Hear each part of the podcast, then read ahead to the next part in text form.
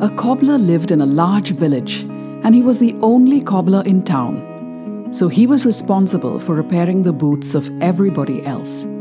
However, he didn't have time to repair his own boots.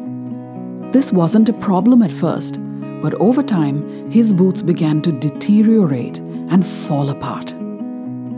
While he worked feverishly on the boots of everyone else, his feet got blisters and he started to limp.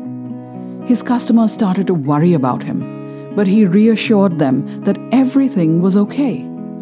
However, after a few years, the cobbler's feet were so injured that he could no longer work and no one's boots got repaired.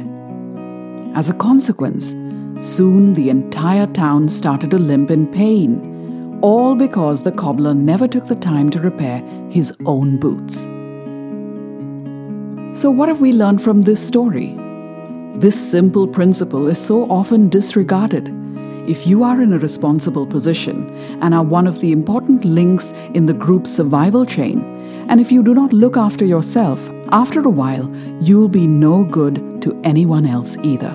Your best intentions will mean nothing, and you'll be unable to do what you're meant to do. This goes for leaders, social workers, teachers, even parents, breadwinners, homemakers, and daughters in law. If you don't take the time to care for yourself, no one else will. Only when we take care of ourselves physically, mentally, emotionally, and spiritually, we can help others.